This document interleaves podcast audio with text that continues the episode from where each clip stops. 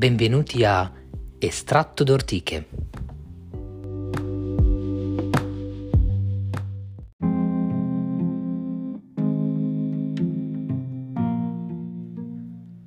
Quando stavo progettando la struttura di Ortiche, mi sono reso conto che il periodo temporale di cui volevo parlare avrebbe compreso un numero di anni troppo lungo. La mia priorità era descrivere il gruppo familiare dei Manetti, osservare i dati e le storie a mia disposizione, così come le lettere dei familiari e tradurre tutto in un lavoro letterario che oggi ha la forma del romanzo che ho pubblicato. Volevo parlare della famiglia della mia bisnonna Vittorina, del contesto nel quale era cresciuta e narrare dei mutamenti che sono accompagnati dall'evoluzione storico-sociale del paese di Villanova di Bagnacavallo. Quindi la settimana rossa, che è descritta nel capitolo 2, Canti e mormorii, la Grande Guerra, che fa da sfondo ai quattro capitoli centrali, quelli che vanno dal 5 all'8, che è quindi la parte intitolata Fede, e poi l'accenno all'inizio del fascismo, intravisto nei capitoli finali del libro, ambientati appunto nel 1922.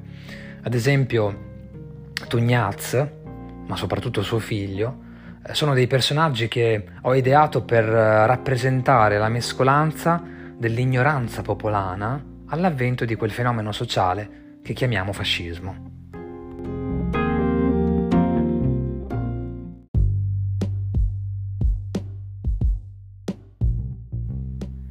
La transizione che ho voluto rappresentare mostra l'evoluzione della Vittorina da figlia responsabile a moglie insoddisfatta che deve risolvere i propri conflitti interiori. L'amore per la propria famiglia ed il confronto con l'identità della donna nel primo Novecento. Seppure la Vittorina fosse cosciente dei limiti che doveva affrontare, io penso questo, insomma, non credo potesse fare a meno di notare e cercare di governare quella passione, quell'essere ortica che è in lei innato.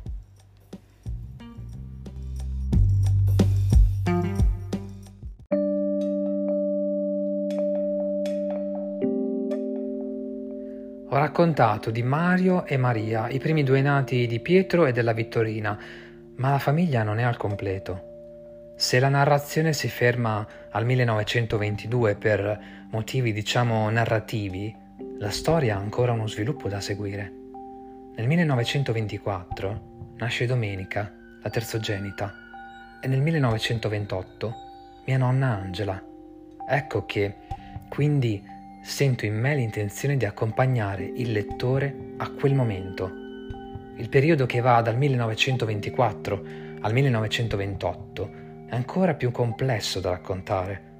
Le dinamiche della famiglia di cui fa ora parte la Vittorina, i Bombara, ed in particolare il rapporto col marito Pietro, sono in difficoltà. Nuovi eventi, nel contesto del fascismo, si interpongono alla loro unione, creando caos.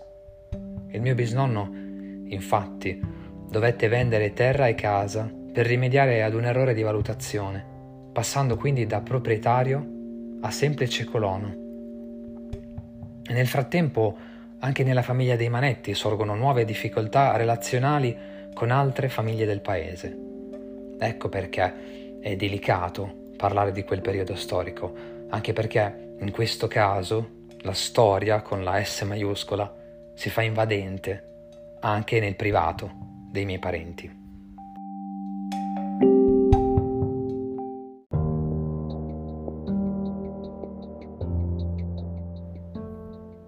Ancora in fase di sviluppo, Il vento tra le rose è il seguito di Ortiche e copre appunto l'arco temporale che va dal 1924 al 1928.